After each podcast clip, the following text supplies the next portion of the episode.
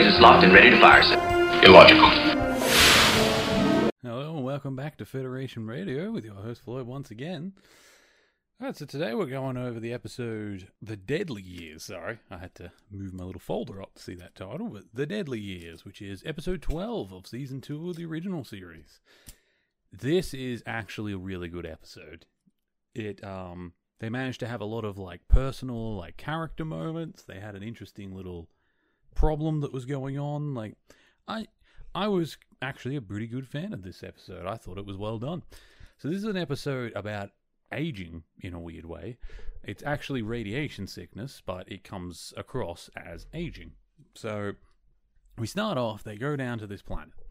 Now, we're not really told much about it. There's a doctor, I didn't write down his name, I can't remember. There's a doctor something. And apparently, everything was fine, but no one's been to see this expedition for a little while, and they seemed a bit confused, almost as if they were disjointed over the radio when they contacted them. So Kirk had decided to bring down a team to just come and check in on them, make sure everything's okay. Then they land, and immediately they can't find anyone. They end up looking around, and we actually get a rare Chekov moment where Chekov goes off into this little room by himself, looking around, and it's dark. And then there's a bit of a flash of light as the lights in this little dome start to turn on and off. And we get an old man's dead body in the middle, and Chekov just loses it. He freaks out, starts running out of the room. I'm honestly not really sure why. I think they really played up the drama of finding a dead body because, like, I don't know, they're Starfleet. I feel like corpses couldn't be that unusual a thing to find, right? They they go around, they get in a lot of situations. Parts of their ship get blown off during combat. Surely they lose crewmates. Like you would think seeing a corpse isn't that big a deal, especially someone you don't know. But Chekov loses it like a little teenage girl. He runs outside screaming, "Captain, Captain!" He's just like losing it. Absolute adrenaline rush everybody comes back. So you've got Spock and you've got Scotty, you've got the captain, and there's another lady. I can't recall her name, but she was there too, and she was wearing blue, so I get the feeling that she was a scientist. So you know, you got your golden trio, Scotty, and this chick, as well as Chekov. And they all come in. They, you know, Kirk holds Chekov's shoulders, like, "What's going on?" And he explains, "There's a body in there." And they go in and they find, yes, indeed, there's a body in there. Um, they manage to get the lights on, and McCoy does a little scan and says it's exactly as it appears. The man died of natural causes. He's old. I don't know what else to say. And then we get these two people come in. They're an old couple. And one of them is the doctor that Kirk had spoken to, the head of the exped oh, sorry, head of the expedition and his wife. Except they both look old. Like really old. Like the dude comes in, he can barely hear, he keeps saying, Oh, can you speak up? And he's got this like white hair, he's balding. Like you would assume that these two are like 60s, 70s at least. And then he says, Oh, Kirk at one point says, How old are you, Doctor? He goes, I'm 29. he's like, And my wife here is 27. And you're just like, What, what the fuck's going on? So they end up taking them back aboard. I mean, obviously, McCoy does a few scans. They can't find any disease or any reason why this is happening. So, as far as the doctor's aware, this isn't contagious. So he brings them aboard, brings them to the med bay. And um, they just start doing tests on them and they pull full medicals and they can't work out what's wrong with them. He says, you know, they having a meeting not long after this, all the command staff, and they're going over like, what could it be? Maybe if it's not a medical or a disease, perhaps it's a radiation or a, you know, some other kind of factor on the planet. And they begin scans and all this stuff's going on. We learn during this time that there's a man named Commodore. Well, not named, but ranked Commodore. I forget his actual name, doesn't matter. We're just going to call him the Commodore. And he's on board, and he keeps, you know, sort of bringing up throughout the episode, like, we, we need to go to Starbase 10, they can help. And Kirk keeps telling him, we'll get there as soon as possible. I know you have a deadline, and I apologize, but we might be a little late, but we have to deal with this. But then as the episode goes, things start getting worse. All the people that were down on the ground except for Chekov, are all aging rapidly. Like the other lady I mentioned in the science uniform, in the blue uniform, she comes in at one point and says, I'm feeling cold and I have a pain in my shoulder. And at first they say, hmm, let's have a look. And he like helps her out a little bit and says, oh, it's unusual, but it's nothing too bad. When sorts her out and tells her to head off. And then she returns later that day. And she says, and she starts complaining about pain and feeling weird. And then you sort of notice that they've actually done up the makeup, like they've given McCoy a bit of grey hair along his ears, as if he's aged too, and they start noticeably making them older. And then we get a little, and he's, you know, a little confused, like, this is weird, but, oh well, it's not too bad, I guess. He helps her out a bit. And then we get Kirk, who's in his room, and he's like dressing himself, he's putting his shirt on, and he has like a crook in a uh, crick in his shoulder, and he says, "Well, I got a bit of a sore shoulder." Says I might have to go down to medical. So he goes down to see McCoy. McCoy's looking a little bit older, and, and Kirk says to him, "You're looking a bit old and a bit grey there, Doctor." He turns and McCoy gets really angry and says, Well, you try doing my job and we'll see how you look. You know, a very your typical I'm a bit older and a bit grumpier type of attitude coming from the doctor, who also looks older. The doctor says, What brings you here? And he says, A crick in my shoulder. And he gets out his medical device, starts scanning his shoulder, and then he starts scanning his elbow, and then goes to grab his finger for a minute. And Kirk, like, pulls his finger back, like, That hurts. What are you doing? And he says, Oh, it's just some, like, muscle strain, right? That's all it is. It's just a bit of muscle strain making my joints hurt a little bit. And McCoy says, No, no, I'm sorry, Captain, but this is advanced arthritis and it's spreading rapidly. He's like, advanced arthritis. And then, as they're discussing this, Scotty comes in, who is the only other person we haven't checked back in on from the ground force. And Scotty looks like ass. He walks in, he's got wrinkles on his face he didn't have before, his hair's going grey, like he shows the most outward signs of aging. And of course, after this, they're like, okay, we didn't detect anything, but obviously something's happened. And they call all the people back to the med bay that were on the ground, like, let's go over this.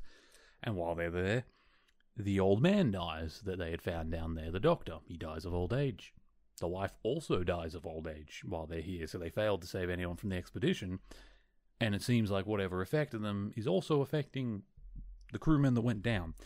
Now, they perform a bunch of medical checks on a bunch of crew, and they determine pretty damn quickly that the only people affected by this were the ground crew. It's not contagious. Whatever it is isn't spreading amongst the crew, it is only them, which is good and bad. Now, they do determine that Chekov isn't affected. Now, we, we realize later that the reason he wasn't affected was actually because he was scared. He was freaked out by the body, and he had an adrenaline pump through his body, which apparently managed to counteract the radiation so it didn't set it into his system, which is why he is the only one that is not aging.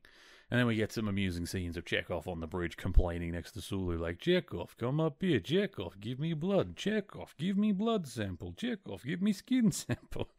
and he's just like, oh, he's getting annoyed because, oh, yeah, they're running a million and one tests on him. Every, every medical examination you can imagine right now is being run on Chekov because for whatever reason, he's immune. Even the captain's like, I don't care if it's genetic, bloodborne, bloodborne, or something about where he lived, or maybe radiation from his cabin. He's like, you will find what it is that makes him immune and not us.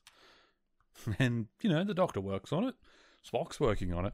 Now, what's interesting is Spock shows signs of aging as well. Now, he is a Vulcan, which means he ages slower, but he also points out, I am also half human, and so whatever is affecting you is affecting me. And he reports saying, like, my reflexes are down, my thought patterns are down, I'm not able to focus like I did. And then he says to McCoy, Can you give me something to make my body not notice the cold as much? Because remember, well, I don't know, remember, and we have been to Vulcan. Vulcan is basically a desert, it's a very hot planet. And he talks about, I have made my room 125 degrees. Now, I don't actually know in Star Trek because it is an American show, so that's probably Fahrenheit. So I don't really know what that is in Fahrenheit. But McCoy's context clues of, well, I won't be making a house call to your cabin, make me think that 125 is really hot. I know in Celsius, if it was 125, a human would basically die if he stood in there very long, or pretty much straight away. So I don't think it's Celsius, but it's being an American show, it's probably Fahrenheit. Who, who bloody knows? Well, like he's complaining about feeling the cold. He's complaining about being slower. So he he's showing that, like, yes, I'm a Vulcan, and theoretically it will affect me slower, but my human side makes it so that I am very much affected. And at this point, we start to get notes of other people being affected. Like before, I said McCoy had a bit of grey around his ears. Well, now, now McCoy is barely. He's got a bit of a blonde streak at the front of his hair, almost like a blonde tip has been put on, very light, and the rest of it has gone white.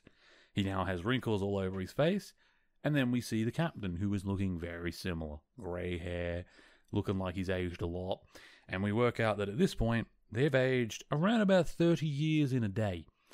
And since they were all pretty middle aged to begin with, sort of varying, I think, I don't know exactly who's older of, you know, um, Kirk and Scotty and McCoy, but they're all aging about 30 years more, which is a lot. I mean, I'm nearly 30. If I aged 30 years in a day, I'd be the equivalent of a 60 year old within a 24 hour setting. That's a lot. Like, that's pretty scary. And they're all starting to be affected. We start to see scenes of that Commodore on the bridge is, again, sort of trying to pressure Kirk. Like, I'm watching a very valuable member of Starfleet decay in front of me. Please, let's go to the starbase. I can help you. And he keeps pointing out, or Kirk keeps pointing out to the Commodore, that anything a starbase can do, a ship can do. Going there will not help. I would rather stay here near the source of the problem so that we can try and work out what it is. Now, then we start getting dementia problems. Like, obviously, Kirk is going to have problems when he gets older because he can't remember anything. And from what they said, 30 or so years. I don't know how old Kirk is. I presume he's somewhere in his 30s, so he's probably more closer to a 70 year old right now. And he's having real problems. He sign uh, the yeoman comes up and gives him a fuel report. He grabs his pen and he signs it, and then he gives it back to her. And then he keeps talking to the Commodore, and then he goes to grab it off her again and says, I'll sign that. And she says, You've already signed this, sir. And you notice Sulu and some of the others kind of turning around and looking at him like they're not judging him. I think they're all a bit concerned, though, like, you're not in your right mind right now. And he says, Oh, of course I wouldn't have signed it. I wouldn't ask for it if I'd already signed it now, would I? And he takes it out of her hands and looks at it and he sees his signature and goes, Oh. Sorry, Yeoman. And he gives it back to her. Then he turns to Sulu and says, Change our orbit to 20,000. And Sulu turns around and says, Do you mean 20,000 further? There's, what? and he like looks at him. He's like, "Why is everyone second guessing my orders?" And then Spock says to Sulu, "Like, what is our orbit?" And he says twenty thousand, obviously implying Kirk has already given this order, but he's forgotten and he's now giving it again, which is confusing people. He's already reached for a folder that he'd reached for before, and we're seeing a lot of this stuff. Like Kirk's struggling. He's hitting that very sad age that a lot of old people do, where they aren't really functional anymore, and it's a very sad thing to watch people in that state. And I think, you know, I have I have a grandpa that died of, well, a few issues, but dementia was one of the major ones, and I watched him degrade from a very nice man to a still a nice man, but like he degraded very quickly from a very independent man to a almost like a child. Which sounds harsh, but that's kind of what dementia does to people. And I have my other grandpa who is still alive and he has dementia, not quite to that level, but it's kicking in. Like, you sit there and talk to him for an afternoon, and you'll find that he repeats a lot of questions pretty quickly because he's just not with it anymore, which is sad. And the show did a very good job of showing that. Like, the way they made Kirk act and walk around, like, yeah, he really played the I have dementia pretty damn well. It was very believable about that because I've seen it a few times, like I said, and he was very believable that he was suffering from it, and it was sad to watch.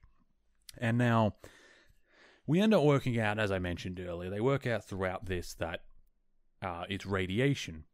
Well, actually, sorry, they work out afterwards. Actually, one important thing that happens first is the Commodore pulls Spock aside and says to Spock that he's going to call a legal proceeding. Well, first he says, I want Spock to take charge. He says, You're a Vulcan, you age slower, you had longer before this affects you to the degree that it is the captain, and the captain right now is dangerous to be in command as he doesn't really know what he's doing. Spock says to him, I cannot take charge. Like, I am affected by it. I am affected because of my human half almost as badly as him. He says, It's a matter of time till I hit that stage. I will not betray my captain like that. The Commodore basically forces a legal hearing proceeding to go through. They do give it a name, but it doesn't really matter.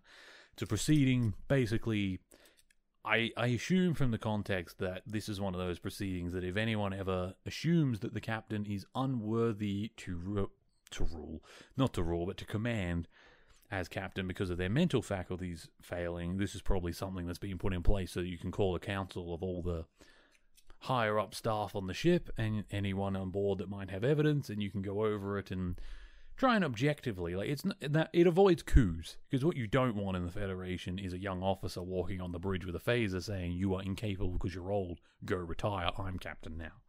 So of course they have all these legal procedures and things that they have to do in cases like this so that there can be peaceful transitions. And unfortunately for Kirk, this is a very humiliating thing for him, and it's you know one person after another has to come in and answer questions and talk about how Kirk forgot this and he forgot that and he made me do this twice and then McCoy has to do a he is closer to a 70 year old man right now and the Commodore asks him like do you think he's capable of commanding and McCoy has to say well at first he goes to defend him and he says damn it I've known him all my life he's a good man he's a good captain he says doctor answer truthfully is it affecting his ability to command and McCoy has to say yes. And that's basically how all of these go. Everyone comes up one by one and they all try and defend him out of loyalty. And then very quickly, the facts show that, well, as much as they don't like it, he is in a bad spot and he probably shouldn't be in command. Now, after this, Kirk gets very upset. He yells at a few people. At first, he actually has a go at Spock and says, You should have been a lawyer. Says, As soon as you saw an opportunity to grab power, you took it. And then Spock tells him, No, sir, I did not take power. I have actually been relieved as well. I gave it over to Commodore as he is the ranking officer. The only other person who could take over was Scotty, and he's affected as much as me and you. And Kirk is pissed. He's like, You gave, and hang on, I wrote this down because I loved it. Uh, Commodore never, he says, You gave that Commodore who has never had a field command, he calls him a desk bound paper pusher, which is a typical, you know, he's a bureaucrat. He sat in starbases all his life and filled out paperwork. He's a, more of an administrator than he is a commander. Whereas Kirk is a frontline officer here. And we learn that this planet they're over is not very far from the Romulan DMZ, like the demilitarized zone. I call it demilitarized zone. It's basically the borderlands where if you go nearer to one side or the other will start firing at you. But the idea is that it's demilitarized so that they won't fight. Commodore starts going there because they detected a low form of radiation that was excreting from the comet that passed over the planet. Now, this, I think, from my understanding, is what caused this. It was passing over the planet a few days before when they were there, but there were traces of it still in the atmosphere. Now, it was a low form of radiation, so Spock claims that their instruments don't really pick it up because ordinarily that's of no danger whatsoever, so they don't even scan for it. But when they reverse scanned and found it, they found its trail and where it was going, and it headed for the DMZ.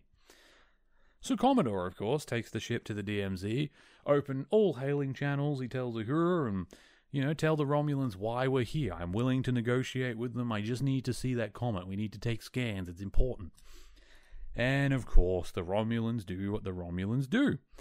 Two ships come out on either side and start firing on the Enterprise.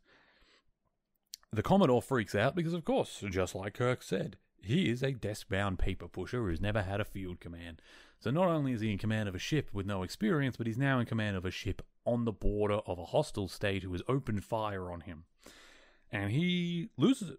Starts shaking. He's standing up. He's like, "What do I do? Like, open up more hailing frequencies. We, if I can just talk with them." And Sulu and everyone else are trying to tell him, like, they're not going to talk with you. They are famous for opening fire, like Sulu says, we've tangled with them before. And after a while, there's about 10 ships that come out, because obviously the Romulans have sounded the alert. There's a Federation ship trying to cross the DMZ. They haven't opened contact at all, but they continue to be like, yeah, no, they're coming. We need to deal with them. Because they're the Romulans, they opened fire. And uh, at one point, the Commodore tries to say there's 10 ships. We can't win that fight. If they won't communicate, then our only choice is to surrender. And that's when Sulu kindly reminds him Sir, the Romulans don't take prisoners. Which, I have to say, is actually a really interesting point, because the Romulans in this era are much more Roman based. Like the episode we had before, they're almost more about Praetorians, and like they use a lot of Roman words and they wear armor. I think in the early days, the Romulans were meant to be a lot more Romanesque, and as time went on, they became a lot more just secretive secretive. And like later on they take all sorts of prisoners. That's their whole thing. They have the Tal Shiar that imprisons people and gets information out of them. They're kind of like the soviet union was in a way where they have like sleeper agents everywhere and people that are planted and bioweapons ready to use like they won't openly declare war but everything is a game to them everything is a scheme they're always active always looking for a way to get the advantage it's interesting that in this era they don't take prisoners. I feel like in any other era, had the Enterprise, like the flagship of the Federation, crossed the border and surrendered to them, they would have taken it. Like in Picard's era, 100%, they would have taken the Enterprise and they would have dissected it. They would have reverse engineered every bit of info on it. They would have gone through the computer banks and found all sorts of shit about the Federation. They would have taken the prisoners and tortured each and every one of them to learn everything possible. But in this era, Sulu says no, they do not take prisoners, which I found very interesting. So in this era, they were much more cutthroat and a lot less willing to do these things. And I wonder why the writing direction changed, or whether I'm going to notice maybe some event that happens at some point that causes them to change. I don't know. I found that interesting, and I'm looking forward to hearing more about that. But anyway, yeah, they're in trouble. Now, you know, they have a meeting after Kirk has been. Oh, I was going to say defunded. It's not defunded. After he's been knocked off his command, basically, he's with McCoy and Spock, and they're all talking about how bad their condition is and what could have caused it. And then the ship starts rocking because the Romulans are firing, and at this point they're basically fighting Kirk because he's like, "I have to go to the bridge. My ship. He's gonna get us killed." And they're like, "You're too old. You can't." But Spock has been working with this other chick who's on board at this moment. She's a botanist, I think. A botanist or an expert on plants or something. I'm not 100% sure on exactly her role, but She's an ex lover of Kirk. And she basically talks, you know, throughout the show the episode, she's kind of hitting on him, kind of dropping a lot of hints about how she sort of regrets how they ended, and it seems like the way they ended was just they went down different career paths. He wasn't willing to give up his ship, and she wasn't willing to give up her career, which meant they just didn't work. Always a shame when that happens, but it happens. And she's there, and she actually helps Spock because they come up with an idea of how to work on it along with Nurse Chapel, because at this point, Dr. McCoy's trying, but he's just like Kirk. He's like 70, 80 year old man. He's barely functional. His brain's sort of in and out. He's no longer really capable at this point of doing this. But they come up with a solution. He comes up with the idea because apparently in Star Trek, they came up with a drug. I forget what it's called, but apparently that drug is the radiation cure for nearly every radiation. And it's what they use in every case of radiation now. But before that, they used adrenaline quite often for radiation sickness because it pumps it out of the body faster, which I think is a real life thing. I believe that is partially how we deal with radiation now. Don't quote me on that. I am not a doctor. But I believe I've heard that before that they use adrenaline as a counter to radiation. And they say that because of, you know, the fact that that research was stopped, perhaps the answer to their problem is now that they've discovered it is a radiation sickness, and this is just how it's affecting them somehow, which I'd have to bet scientifically is probably not even possible, but for whatever. For this episode, that is the story they went with. They wanted the characters to age, and it's because of radiation. Doesn't matter how realistic that is. Now, they come up with a treatment when they're mixing adrenaline, they come up with this solution. And supposedly it's painful.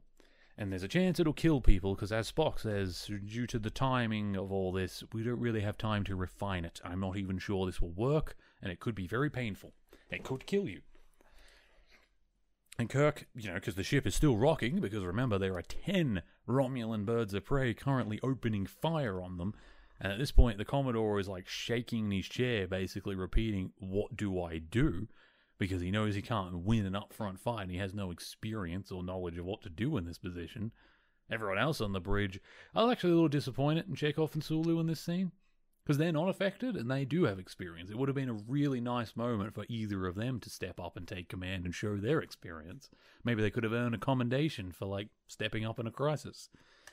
I mean, it's fine. I like what they did in the end. They Kirk says, "Give me the injection. I'm going to die either way. If it kills me, it kills me. If it doesn't, I can get up to the bridge and I can help." And so they do. They give him the injection, and he screams and he's convulsing, and it's uh, it seems very painful. But then we see Nurse Chapel, who is staring at his orb, say he's getting stronger. Like, basically, the aging process is reversing. The radiation seems to be leaving him and he's getting better. Next scene, we're up on the bridge. We see the Commodore freaking out. He's got his hand, he's got his head like in his hands, like stressed because, oh my god, I've just gotten all of the crew killed, is what he's probably thinking. Like, what the hell have I done? And then Kirk walks in not just walks, he struts in. He's got Spock behind him. Spock's not taken the injection yet. He's still looking a bit older, but because he's a Vulcan, he's fine. He's still capable of helping. So they come on board, and Kirk sits down, and I loved this. He, I don't know if you guys remember, there was an episode a while back called the Corbomite Maneuver.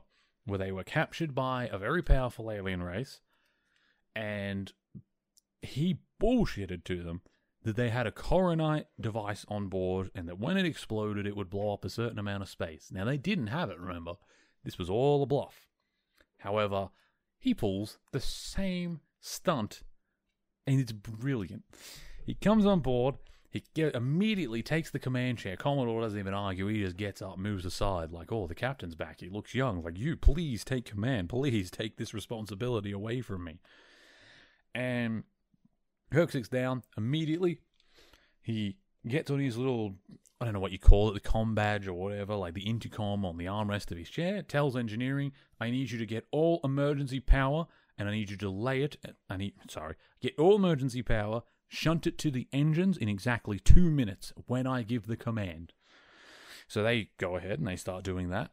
And then he says, okay, now, earlier in the episode, there was a thing where they were near the Romulan border and they were going to send a message to Federation space to, you know, presumably their higher ups, the admirals and stuff, to keep them apprised of the crisis going on. And when he was an old man and he was confused, he told Uhura, send it to them on Channel 2. And Uhura says, But sir, I sent you a report, didn't I, saying that the Romulans have broken the cipher for Channel 2. They can read everything on that channel. And he, of course, in his old man state, he says, Oh, oh, yes, of course, I, I meant Channel 3, slip of the tongue. You know, he was old. But at this point, he's young again.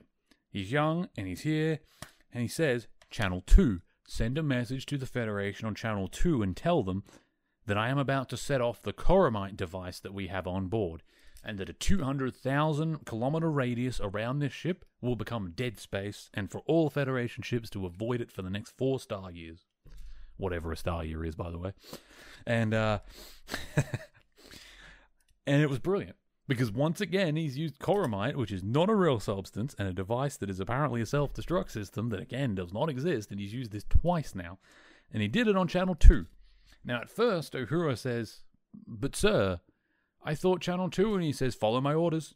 She says, "Yes, sir," and she sends it through which is hilarious because that's what he planned. He knew the Romulans were listening. He knew they wouldn't answer any of his comms if he tried to call them. So he sent it on a channel to Federation space, knowing they would read it, which means they would all back off at least 200,000 kilometers, thinking something was about to explode and possibly take their ships with them. Which gave him the window he needed because it took two minutes for them to back off, and at the two minute mark, the power suddenly shunted, the lights like flickered, as soon as he did, he said, Sulu, hit the warp, warp 6, back towards Federation space. And they did. Because, of course, before he had started the bluff, he had already told engineering to start preparing the power to make the ship faster, basically.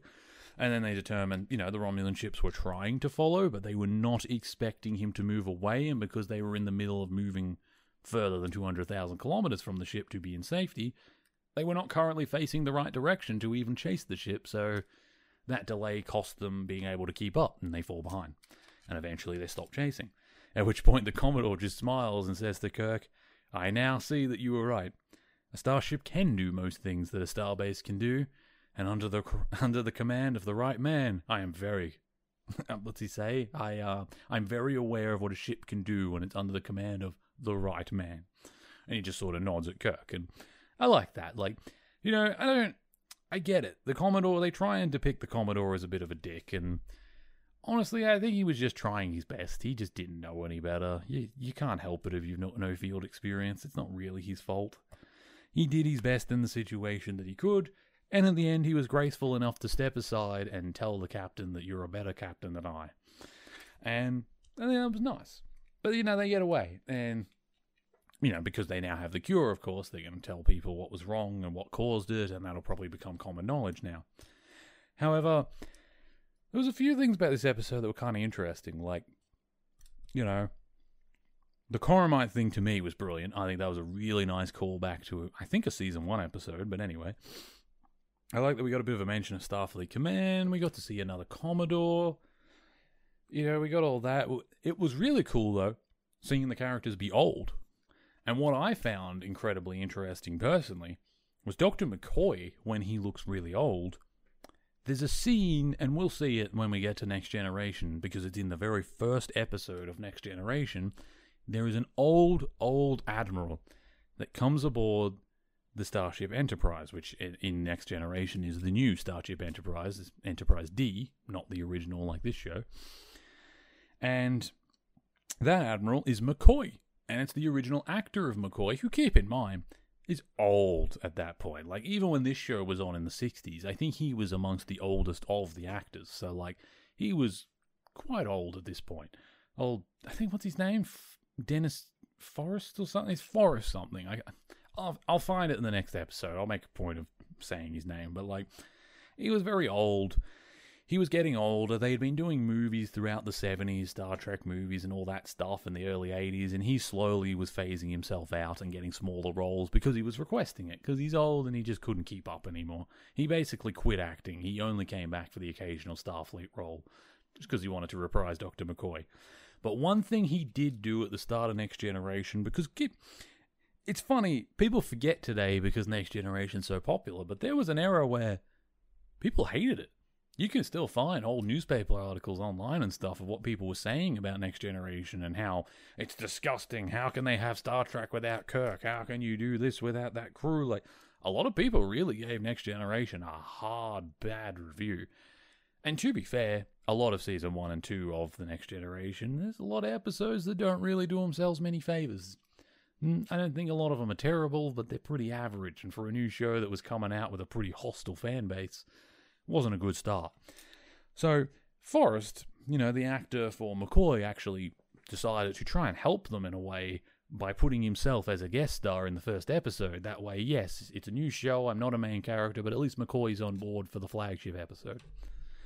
And I thought that was cool. But what interests me the most was when they dressed McCoy up in this episode to look like an old man, giving him the makeup and hair.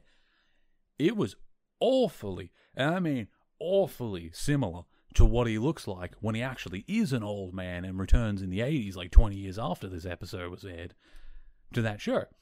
It was actually a very striking resemblance, and it made me think, geez, that's it's just incredible. Like when I saw it straight away, I was like, oh wow, he looks a lot like Next Generation, which is really weird. I've never thought about those two together, but yeah, I found that interesting. But anyway, I mean, mind you, in the start of next Dexter, he doesn't do much. He's literally just touring the ship. He's on board. I think he gets a bit of a tour from the Doctor, and then at one point he uh, he says to the Doctor in Next Generation, "A ship is like a lady. You got to treat it right, and any ship with Enterprise on it is a fine lady," which is, you know, I think I think that might be the last line McCoy ever gives in Star Trek, because I think after Next Generation started, he wasn't in any of the future movies because they started doing next gen movies.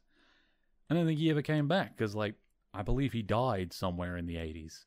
I'll have to look that up exactly when he died, but because some of the other characters come back, like spoilers in Next Gen, you're going to see at least one episode famously with Scotty there's a movie called Generations where you'll get to see the last of Kirk. We'll actually see Kirk's death in that movie. And, um, well, Spock comes back briefly. He comes back because Spock was directing one of the movies, so he comes back and he's a part of a two part episode of Next Generation, which is sort of promoting what the movie's about.